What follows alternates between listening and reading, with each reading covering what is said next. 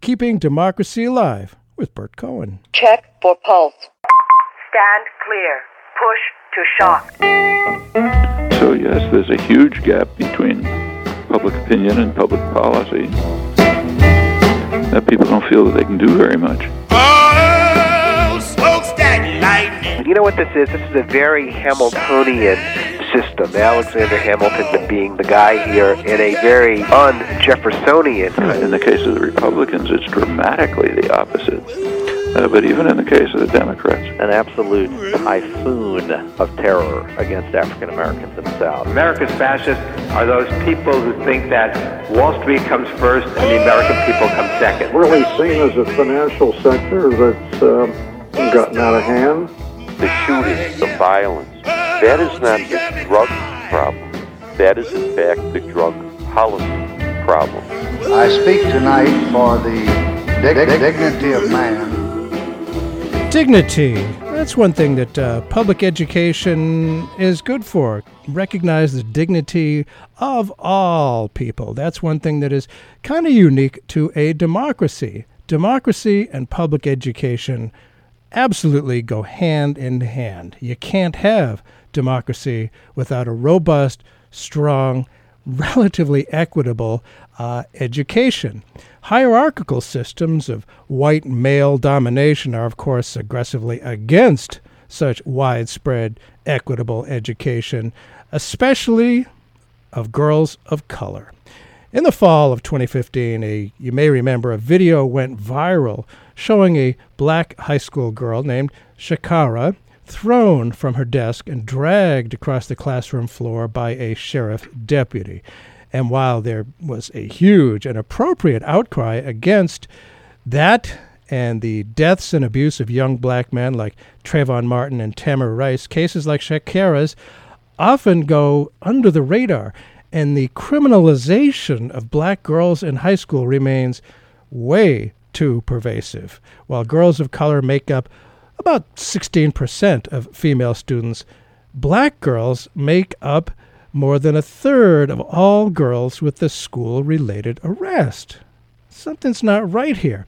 They are often fed into the horrible schools to prison pipeline, which we're going to talk about somewhat today. Clearly harmful but pervasive beliefs and policies push these kids out of schools and into unhealthy and unstable futures, helping no one, undermining democracy, undermining our republic of this new book, Push Out The Criminalization of Black Girls in Schools, Gloria Steinem writes If you ever doubted that supremacy crimes, those devoted to maintaining hierarchy, are rooted in both sex and race, read Push Out. Monique Morris tells us exactly how schools are crushing the spirit and talent that this country needs. End of quote from uh, Gloria Steinem.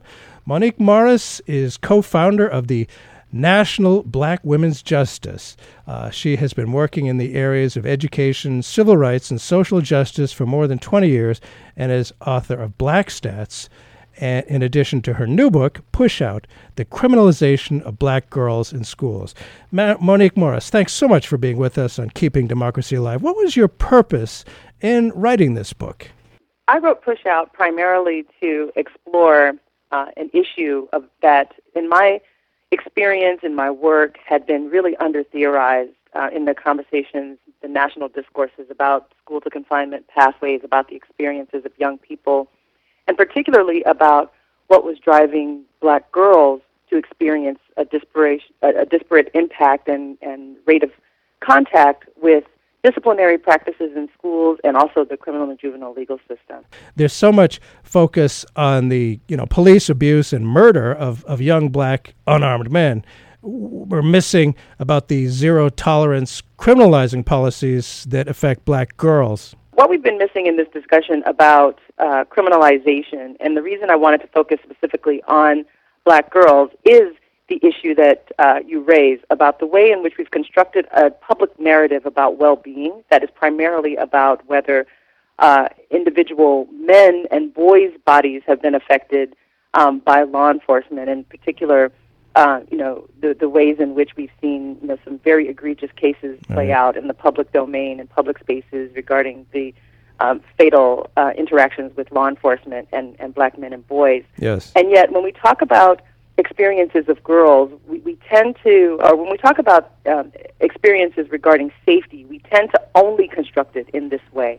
And so we fail to see the centrality of trauma, the uh, experiences with uh, other forms of victimization and abuse that are informed by a consciousness uh, that that really is, uh, I guess, faci- facilitating our inability to see girls. When we talk about the school to prison pipeline, one of the reasons that um, I reframed this entire discussion to talk about it primarily as school to confinement pathways is to recognize that there's not a linear process involved when we're talking about the experiences of our children who are at risk of criminalization, so who are at risk of policies or, or uh, being on the receiving end of policies, practices, and a prevailing consciousness that accepts punishment and uh, uh, really harsh engagement uh, as an appropriate response to their mistakes um, in almost every scenario. and so, um, you know, I want to make sure in this conversation that we're clearly able to see, again, the ways in which there is a priming for victimization that occurs among girls, that there's a different way in which we can come to understand how girls are pushed away from schools that render them vulnerable to participation in underground economies that then renders them vulnerable to contact with the criminal and juvenile legal systems. So it's important for us to, you know, really reframe the entire conversation um, using a different lens that allows for us to explore not just the extent to which our we, we find bodies, uh, you know, laying in streets, Right. the extent to which we also see bodies put out on streets uh, in Mm. ways that can uh, increase their vulnerability uh, and risk of not just uh, fatal engagement with the state, but also, you know, extreme um, continued cycles of poverty and other forms of victimization that disproportionately impact black girls. Interesting, and I can see how with with you know with a murder case with the Tamir Rice or the Trayvon Martin, there's a specific, you know, obviously horrible incident that we can easily point to, and perhaps instead of long-term traumatization. Uh, you know built up over time you can say look this was the bad moment this was the the uh, crime that happened to you whereas if i hear you right what you're saying about the girl situation it's kind of being under the radar it's uh, long term and potentially uh, you know if if it slips under the radar what does that do to to the girls and to the communities in which they live. I, I- I can see how that would be uh, possibly even more challenging to deal with. Yeah, one of the things that I say, and when I talk to girls especially, and when I talk to communities that interface with girls, I say that, you know, for many, in many ways, to be ignored is traumatic. Right. And when you, uh, when I have engaged with girls to talk to them about their educational stories, about their experiences um, with the juvenile legal system, and also within schools, um, there's this way in which the consciousness of really centering only the experiences of boys has masculinized the conversation to an extent that girls often struggle to even see themselves as impacted by this issue. So when I talk to them about, you know, what their experiences have been or what it's like in school, they can automatically point to the situations involving boys, and it takes a while for them to understand that they too have been impacted by this and that they are worthy of our in, in investment and that they are worthy of our community's concern. Um, and so that is, you know, really a fundamental point that I'm challenging with Push Out by centering, you know, in many ways unapologetically black girls in this discussion. It is not to say that other communities are not affected by punishment in schools or by punitive policies that um, you know I, I feel are egregious and unnecessary in our in our learning spaces. But it is to point out the ways in which black girls are disproportionately impacted, right? The ways in which they are overrepresented in all categories um, that explore discipline, um, and really the ways in which um, you know our, our consciousness and understanding about identity in schools uh, renders them particularly vulnerable. Not that they are the only vulnerable Right. community, because certainly we do see elevated rates of discipline ex- being experienced, um, you know, by Black boys, by Latino boys, and you know, Native American boys and girls. You know, we see the children of color are disproportionately impacted, particularly those in high poverty schools. Uh, but we also see that in all categories for which data are collected by the U.S. Department of Education Office of Civil Rights, we see black girls being the only group of girls who are disproportionately represented there in, in all categories. And so when we look at this this trend, I think it's important for us to continue to explore, you know, what it is, why this is happening, you know, what it is that's driving this uh, experience, and what failures are facilitating our silence Mm. around this issue. Failures, boy, that is for sure. And I, I heard a long time ago a, uh, a local police chief say that he considered an arrest a failure, and yet they happen all the time. Espe- And we're, as we're describing it here, if you just tuned in to Keeping Democracy Alive, Burt Cohen here. Our guest today is Monique Morris, author of the new book Push Out: The Criminalization of Black Girls in School. And I can tell you, as a father of two teenage girls who happen to be white, identity it's it's extremely difficult anyway in so many different ways to get the attention, uh, the appropriate amount, not too much, not too little.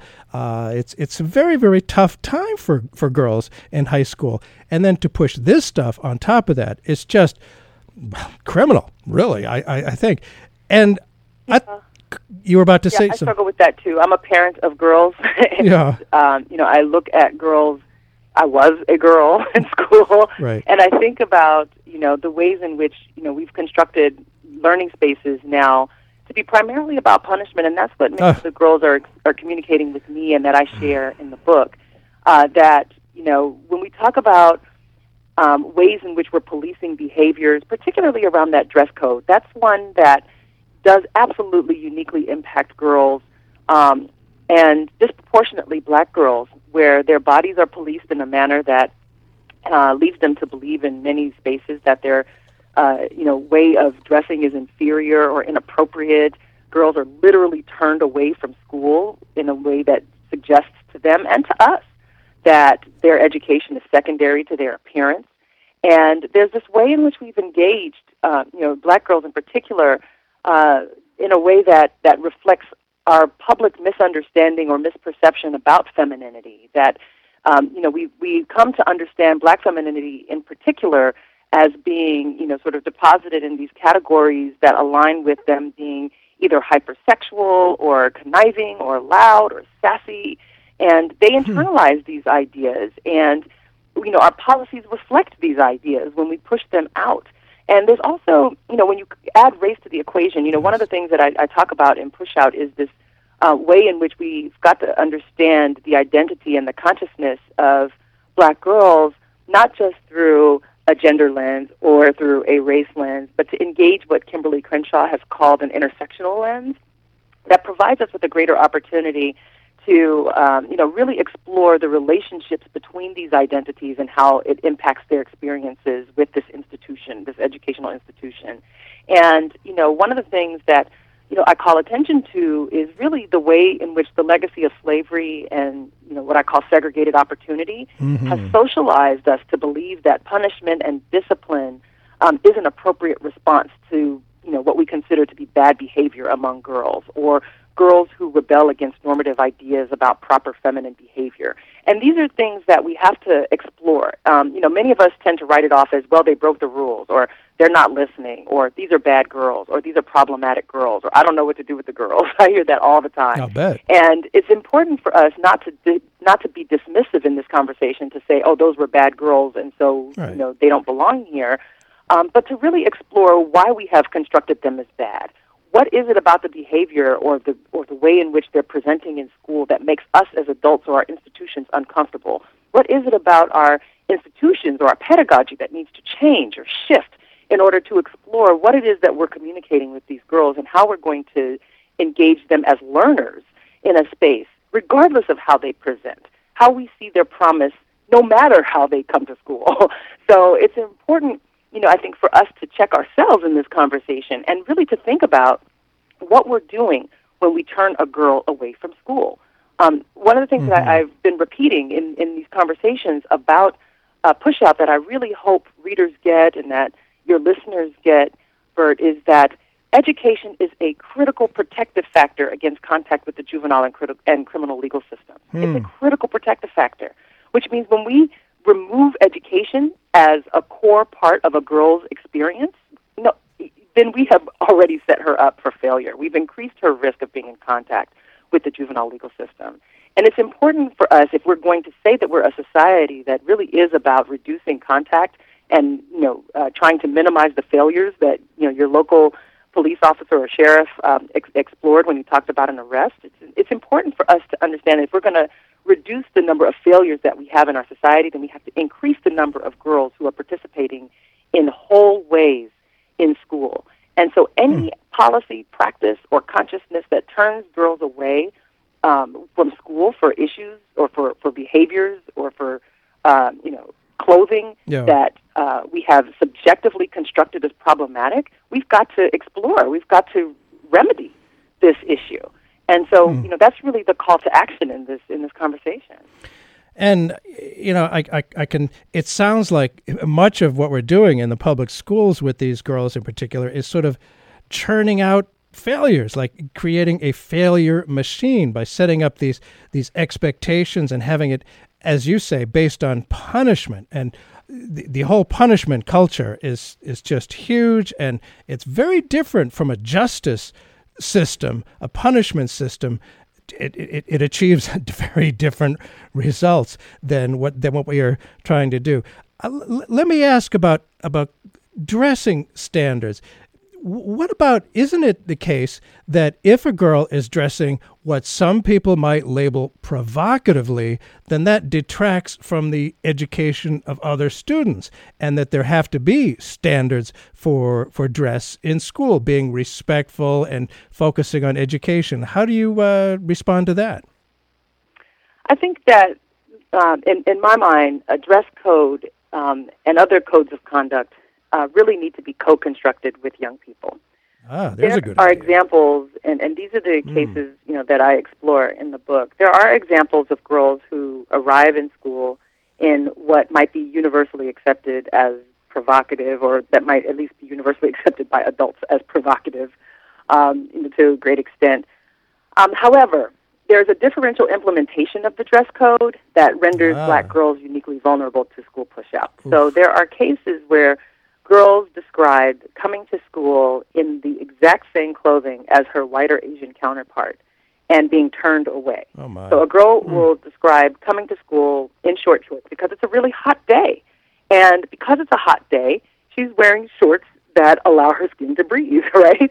And so she arrives in the shorts and she's stopped at the front desk and she said she watched a girl in the exact same clothes um, be able to go, a, a, a white girl in this case, able to go into class and pursue her day as normal. No one questioned the shorts on her. Hmm. And it was really about how her body looked in the shorts, not necessarily that the shorts were on her. And the other girl was allowed to go to school, and this girl was not. Oh, and so, repeatedly, this is something that has come out in city after city after city that I have visited, both in preparation for Push Out, but also in my other work exploring just the experiences of girls.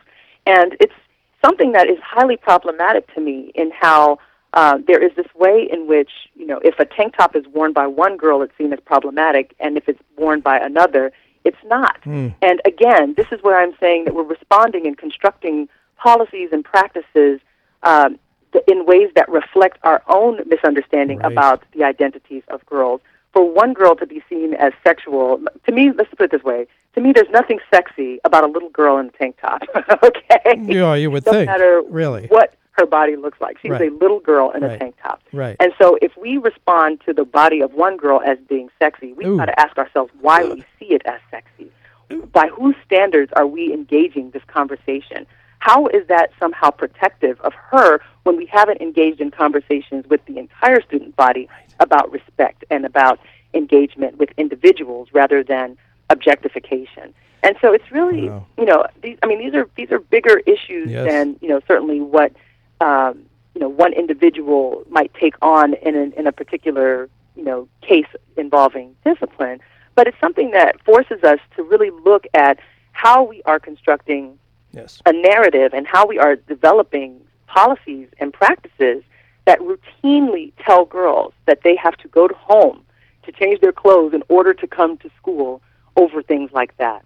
There's also, you know, this particular experience that um, trans girls experience when they are entering schools. Um, there's one story uh, or one uh, young woman's narrative that I include in Push Out. She was transitioning in high school Mm-hmm. from male to female, and for her, it was really difficult, given the dress code, um, for her to fully express herself. Where she was labeled a distraction, um, constantly told by administrators that she didn't belong in school. And, you know, these are ways in which we've constructed policies and, and, and again, a set of practices that, uh, that, that provide a key decision maker with an ability to turn girls away from school by how they are presenting in school as opposed to any particular risk that they pose to uh, the safety of the school. And and so, you know, my response to, you know, your question is really about how we come together with girls to construct new policies, how we come to understand new um, how we come to new understandings about, you know, what is going to be perceived as uh, an, an okay Yeah. you know, way to present in school. And it certainly should have nothing to do with how, uh, you know, whether a girl is wearing dreadlocks, whether a girl is wearing locks or afros, whether a girl is wearing her skirt short. I really think it's important for us to have conversations about, uh, you know, really exploring how we uplift uh, uh, a climate and how we create a climate of respect universally, not whether we can punish girls for showing up in clothes um, that are reflective of the weather. Wow, good, good points there. I hope a lot of uh, school administrators and policymakers think about uh, what you're describing and, and is so uh, described in the book Push Out, the criminalization of black girls in schools. And I think what you say about involving the girls, I mean, part of the idea of education, I would think, part of the goal is to have competent uh, adults coming out of there who have a sense, a good sense of themselves, and can participate in the community and be part of our uh, what's left of our democracy. And by leaving the the girls out and making them, uh, you know, just subjects of control. and and having punishment as what they see all the time.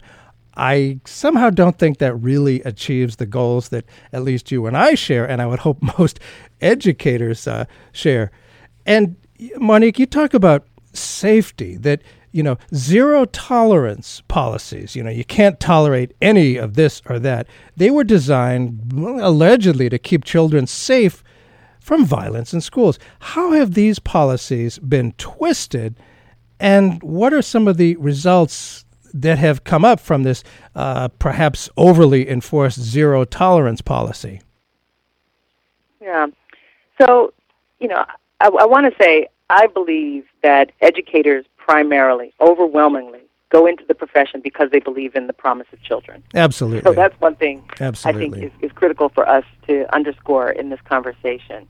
Um, I also very much believe that we're all impacted by implicit biases about each other and about individuals that we interact with, and certainly about black girls uh, in a way that we recognize and in a way that we don't recognize. So I think that too should be underscored in this conversation, especially when we're talking about zero tolerance and concepts around willful defiance and the impact of the increased level of surveillance in schools Mm. on black girls. So I have a chapter in the book that talks about um, you know a blues for black girls when the attitude is enough, which is a play on Ntozake Shange's work uh, about uh, for color girls who've considered suicide Right. the rainbow is enough, and it's a way in which um, you know I I talk about how there has been this identity of black girls as having an attitude that almost no one can really define.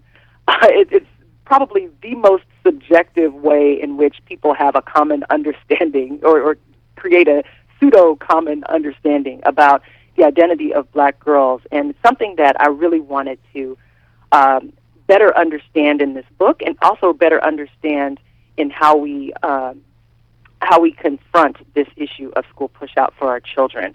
So, zero tolerance policies, as you say, were constructed, you know, at least facially, Mm-hmm. to really try to create a climate of safety uh, among children. But Right. what I argue um, is that you cannot implement safety. You have to co-construct safety, which Hmm. means you have to come together with the community that's impacted by the policies and practices designed to keep them safe to understand what they need to feel safe. And in order to do that, you've got to ask them and you have to listen to what they are telling you about their risk in order to make them safe.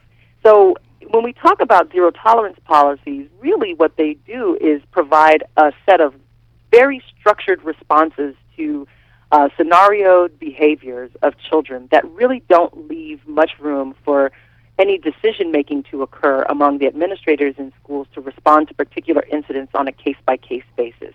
If a child arrives or performs in a way that is deemed to be problematic, often the result is hyperpunitive and the engagement with them is criminalizing.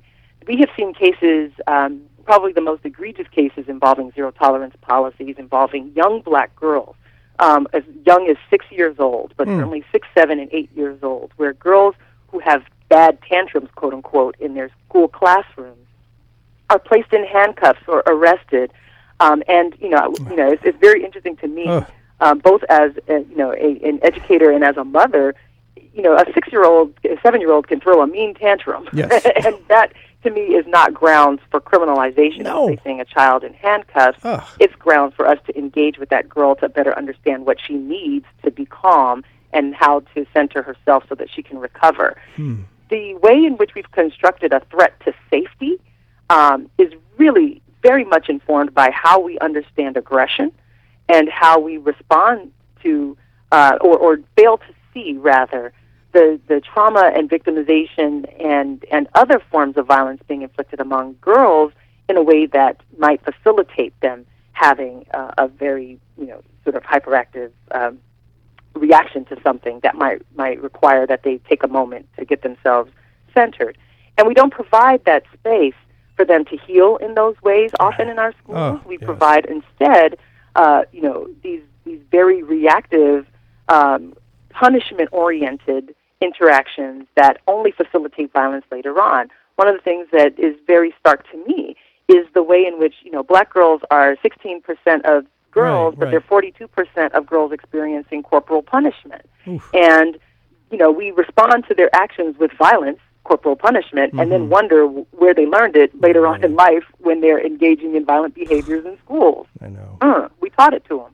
So it's important for us to think about all of these ways in which our common cultures have uh, really been uplifting violence as a response and punishment as a response to uh, problematic behavior, to victimization, to um, you know other forms of violence that girls are uniquely impacted by. Hmm. So what we've seen, you know, I, I, one of the things that I say is that zero tolerance policies were really not constructed with black girls in mind. It was really about trying to, uh, you know, respond to other forms of violence um, that uh, were largely about weapons, uh, largely about physical aggression, and yet, you know, black girls became the fastest growing population to experience school suspensions and expulsions, largely because what was happening is that uh, our, our construction of a climate that was about zero tolerance became also about a culture about regulating student behavior in a way that allowed for adults to subjectively read when a child was being defiant or when a child was failing to comply or uh, you know adhere to rules. And our response to rule breaking uh, grew to be uh, about more about punishment and exclusion from school than it was about really teaching them why those rules were in place in the first place and engaging them in conversations about developing those rules so that they have buy-in and appreciate um, what it is that the school is trying to accomplish to you know again generate a safe climate for all to learn. And so uh, you know i think our failures to engage young people in making these connections and for the parents to be involved in conversations about why these systems or, or, or policies are in place has really deteriorated um, under zero tolerance policies. And um, you know that's something for us to again further explore Boy, uh, very, very thought provoking here. The the goals of education, I, I, would think, again, and, and teachers, you know, they they work hard. They're largely underpaid, I think, and they only have limited tools to deal with. And I can't help but think that a lot of the zero tolerance, perhaps, may have been uh, put in place by uh, you know politicians looking tough on crime and we've seen so often uh, what you know that has done. The old three strikes you're out, and, and looking tough on crime has just resulted in a, a mass incarceration system. And we're talking about uh, black girls who, you know, having being able to participate in decision making, and, and you know that's just I would think so important. Very, very uh, thought provoking. My sense, Monique Morris, you put a lot of time and energy into this. Tell tell us about. Uh, I mean, you really know your stuff here. How long did it take you to do this research and, and to come out with that, and then and then to know when the the book was uh, was finished? It's a very impressive project, I have to say. I've been uh, dealing with this issue for quite a long time. Um, I, the first book I wrote was a novel, it was a street novel that looked at prostitution. Mm. And in the course of talking about that issue, um, I, I went into different juvenile detention facilities. Uh, I started my career in juvenile justice research and education. And uh, when I, I started to go in and out of facilities and talking to young people, I noticed that the girls were getting younger and that they were mm. in hmm. there uh, for uh, quote unquote offenses that were really about their victimization. Um, commercial sexual exploitation, sexual victimization in homes yes. and in communities and in schools, and um, that their education was not, you know, being centered in a way that I felt was most appropriate, given what we know about again this protective factor um, that it plays in reducing contact with the juvenile legal system. And so, you know, the the I would say, you know, really my my work in this space and in this domain began then. Um, really beginning to respond to why it is that we were seeing an increasing number of girls entering the juvenile legal system, and uh, you know this way in which we were not necessarily exploring and understanding what black girls were experiencing in schools. Black girls aged 12 to 17. Um, I have since then, you know, been engaged in various conversations about equity and justice and have centered you know women and girls in my work uh, professionally through the National Black Women's Justice Institute for sure, but even before then in my other spaces. I'm looking at the barriers to employment for formerly incarcerated women, really looking again from the population that is most at risk of school pushout, really looking at the population most at risk of contact with the juvenile and criminal legal system and understanding if we can respond to their conditions, then we can improve society for everyone. And so I think, you know, for me, this has really been, um, you know, certainly a labor of love, but also mm. a, a an opportunity for us to just revisit. Um, you know, one of the things that I say to my, I've said to my grad students is really, you know, the, the, the culture of the thinking person is revision.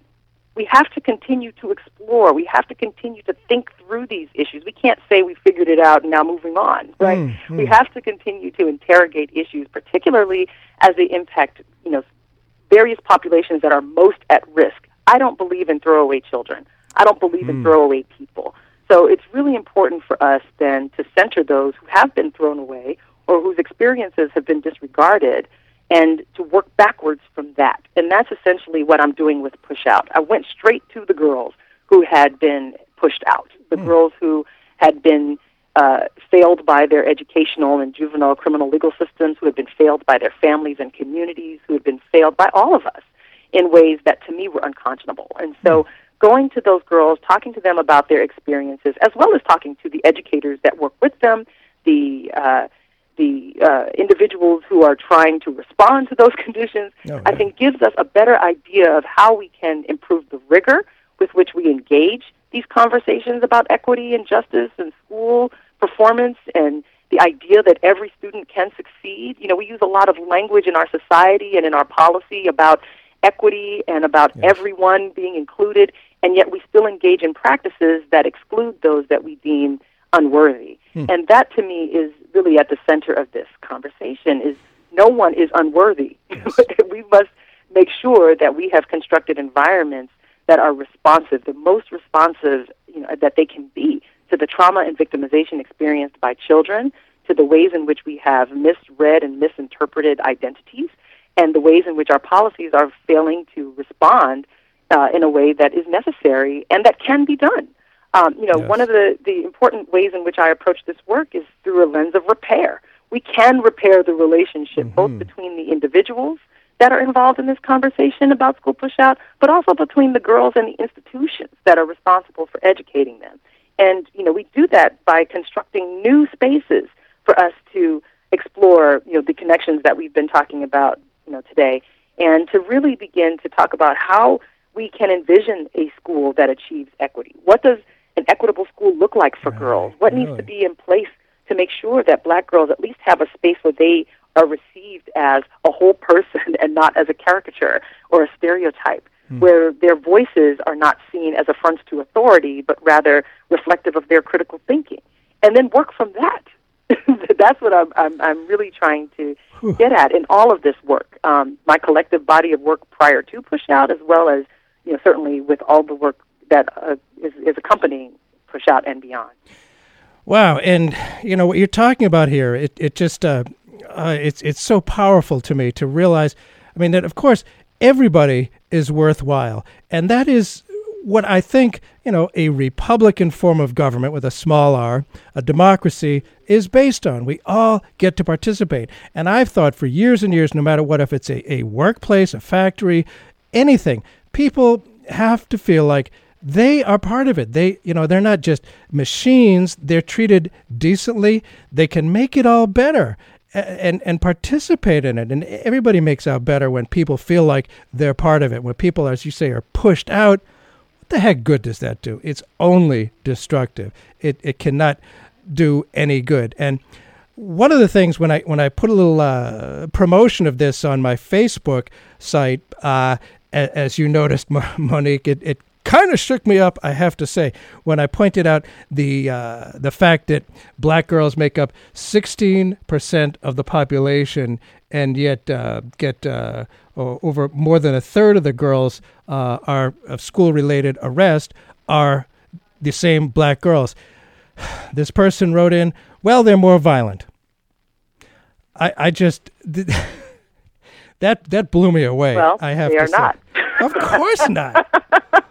but to I mean, think, that you know, I, I laugh, but it's actually not funny. oh, it's terrible. the um, you know the the identity of black girls again has really been misinterpreted and misconstrued and misrepresented in the public domain, Yes. where individuals see their behaviors as quote unquote antisocial, quote unquote violent, quote unquote aggressive, and what they fail to see are the structures of violence in which they are being reared, in which all of us really are being socialized Yes. and that our responses, the ways in which we are priming black girls for their own victimization, the ways in which our uh, our systems, um, education being one of them, but our multiple systems interact Yes. in a way that reproduce this violence is, you know, really what's at stake here, really what's you know at the center of our discussion here.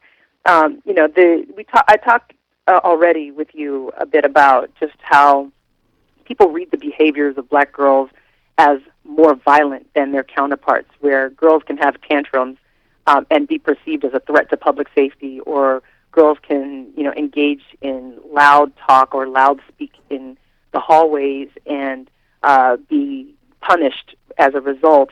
But it's, it doesn't always play out that way, you know. And again, people tend to think, oh, well, they're experiencing suspensions and expulsions because they're fighting. And fighting is a part of it, just as it is for all kids. Yeah. There are kids in every school who engage in some kind of altercation. Um, but what's happening disproportionately with black girls is there's a response to their elevated voices. There's a response to their expressions of of uh, you know response to oppression.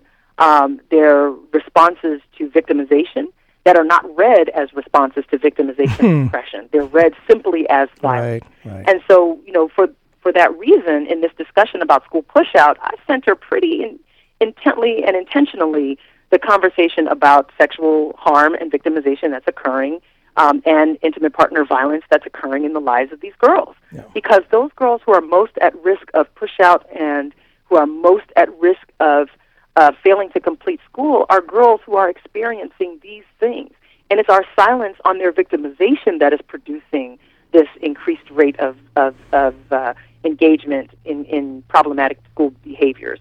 And so if we begin to work backwards again and stop spending so Right. much time labeling um, our girls and really victim blaming the girls without responding to the conditions that are facilitating both their actions and our reactions to their responses to their own victimization, then we're not going to get anywhere in this conversation.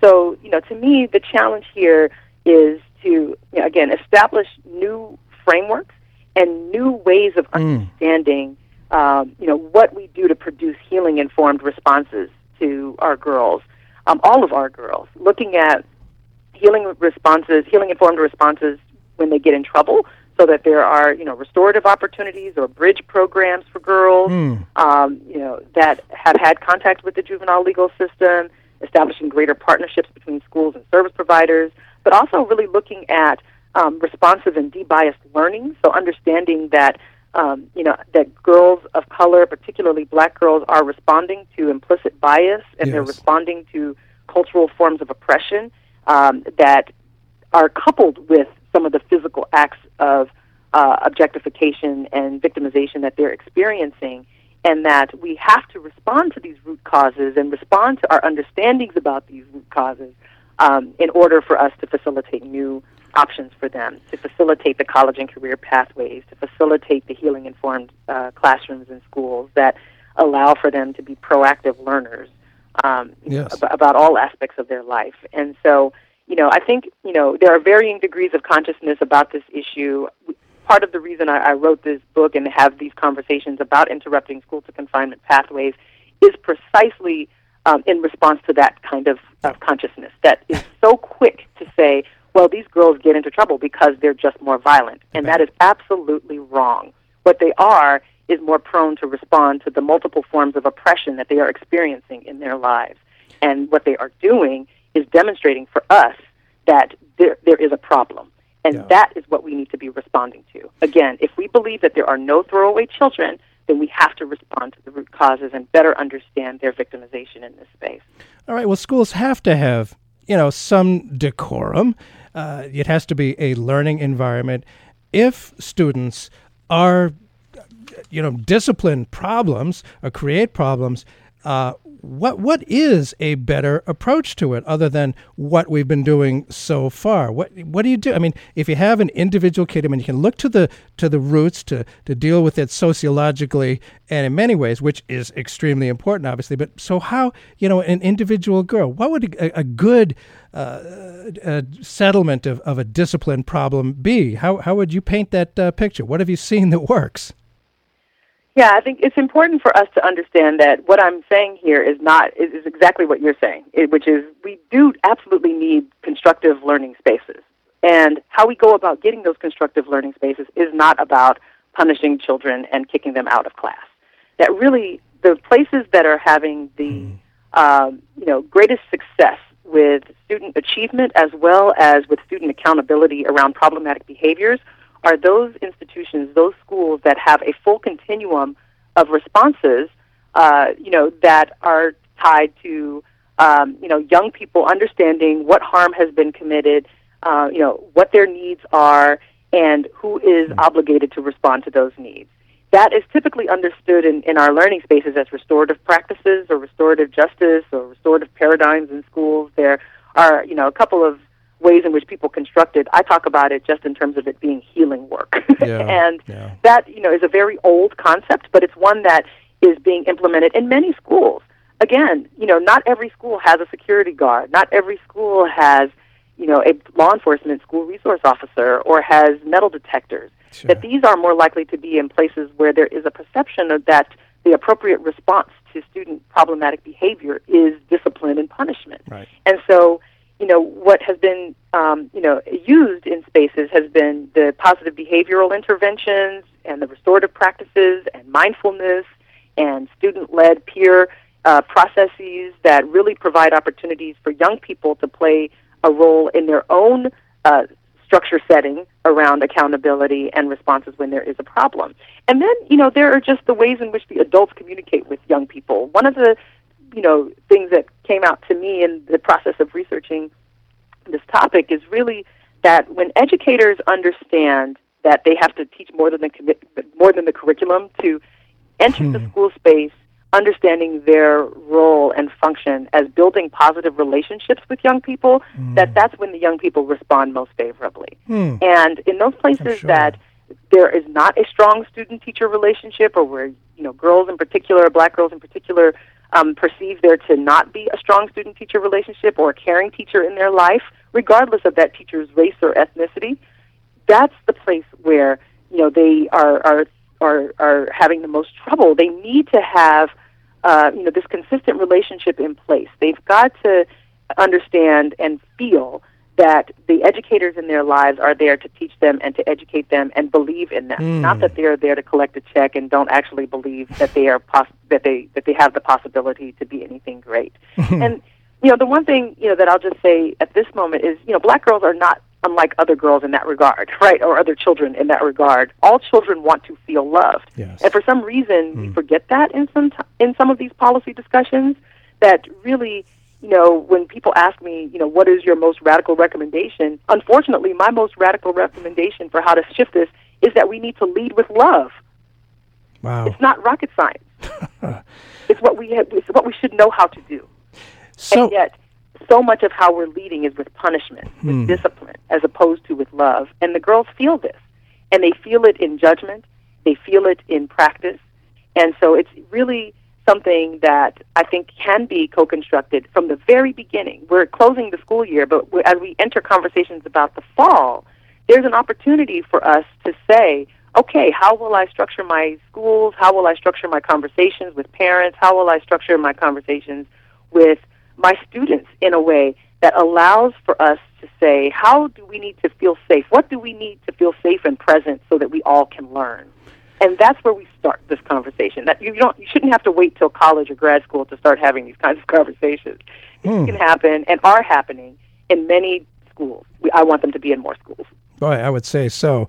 Uh, if you just tuned in, Burt Cohen here. The show is Keeping Democracy Alive. Our guest is Monique W. Morris, co founder of the National Black Women's Justice Center, and her new book is Push Out The Criminalization of Black Girls in School.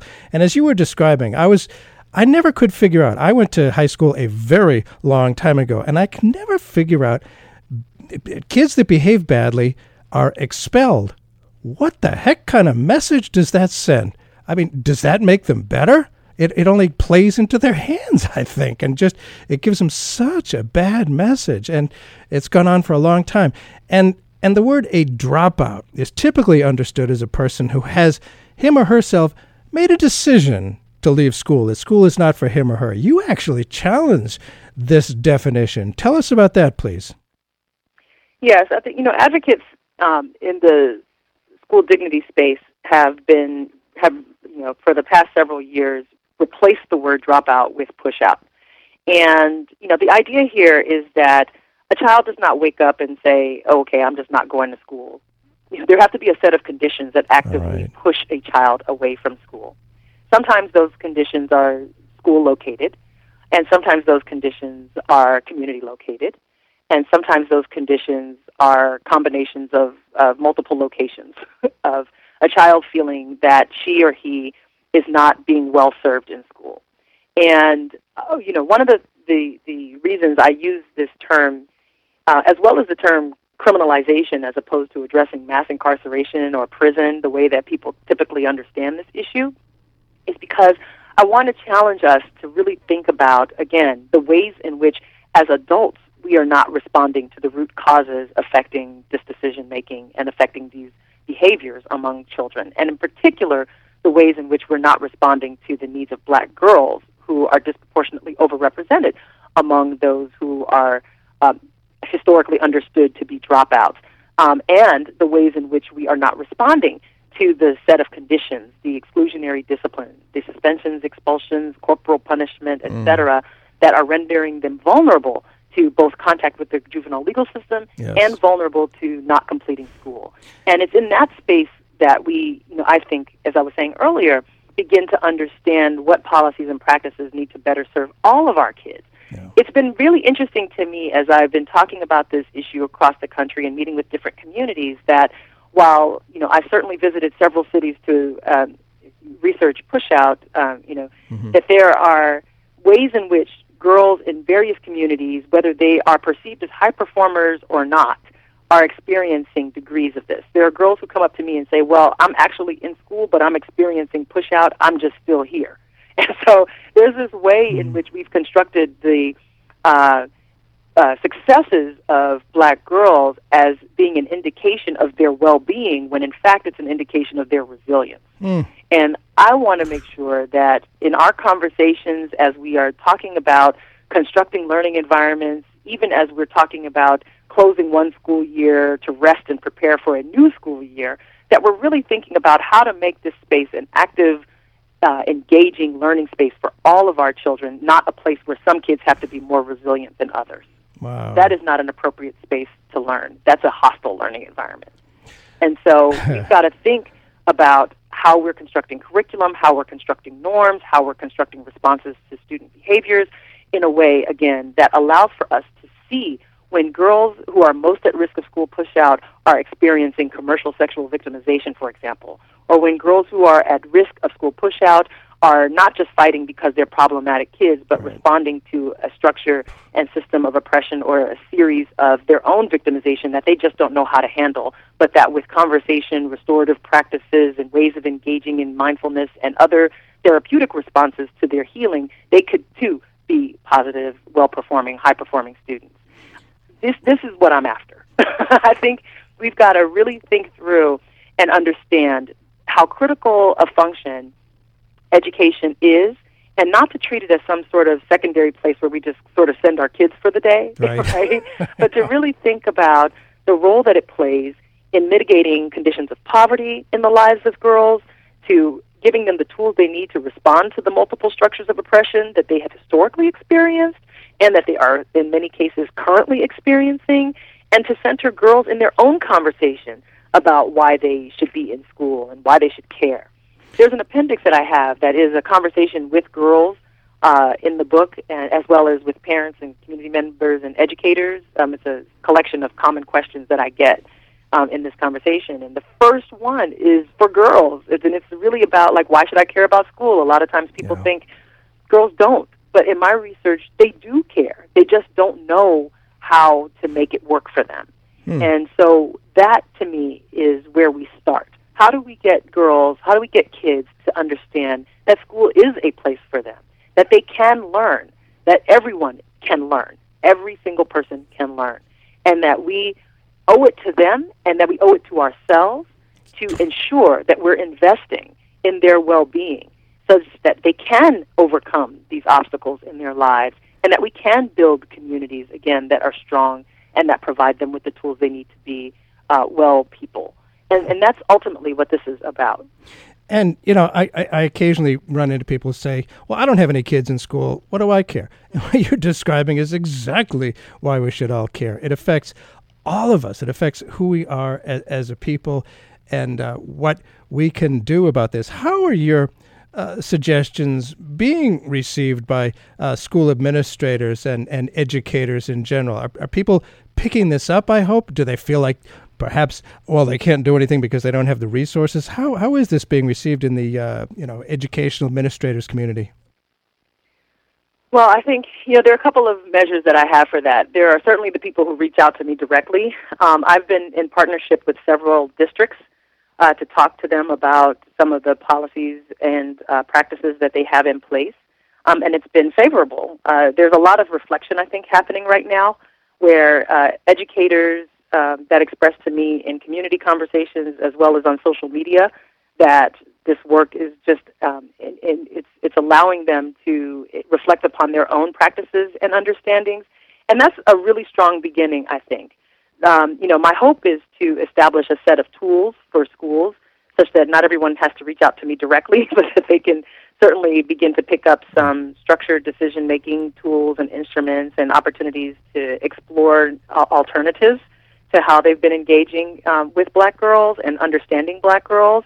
um, so that we can continue this conversation because it certainly wasn't constructed overnight and won't be resolved overnight. Right. Uh, but I do think you know that the feedback that I'm getting from educators, from teachers, from administrators, all the way up to the superintendents of various districts that have reached out to me because they've both been noticing an issue in their districts Mhm. and in their classrooms with girls, black girls in particular, and also really want to respond to this. Again, I really believe educators are in this work because, Oh, you know, as you mentioned earlier, they don't get paid a lot of money typically.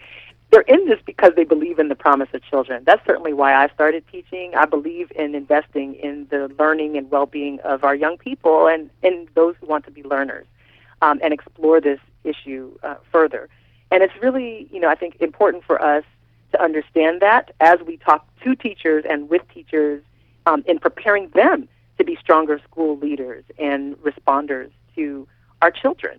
And so, you know, I'm hopeful that the conversations will continue. I'm doing Oh, yeah. some things over the summer with teachers um, and with administrators and with uh, districts that I hope will continue this conversation about how we explore and support, uh, you know, learning spaces for girls, uh, for black girls in particular. Uh, and and um, you know, I'm, I'm I'm hopeful. I remain hopeful in that space.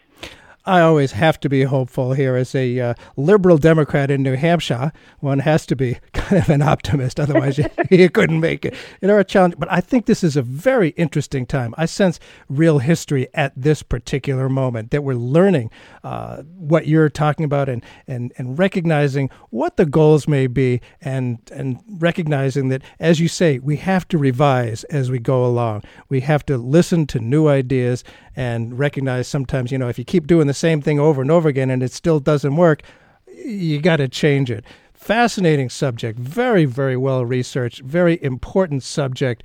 The book is Push Out The Criminalization of Black Girls in Schools. Thank you so much, Monique Morris, for being with us on Keeping Democracy Alive. Uh, great, great luck with uh, pushing ahead with this. It's such important work. Thank you so much.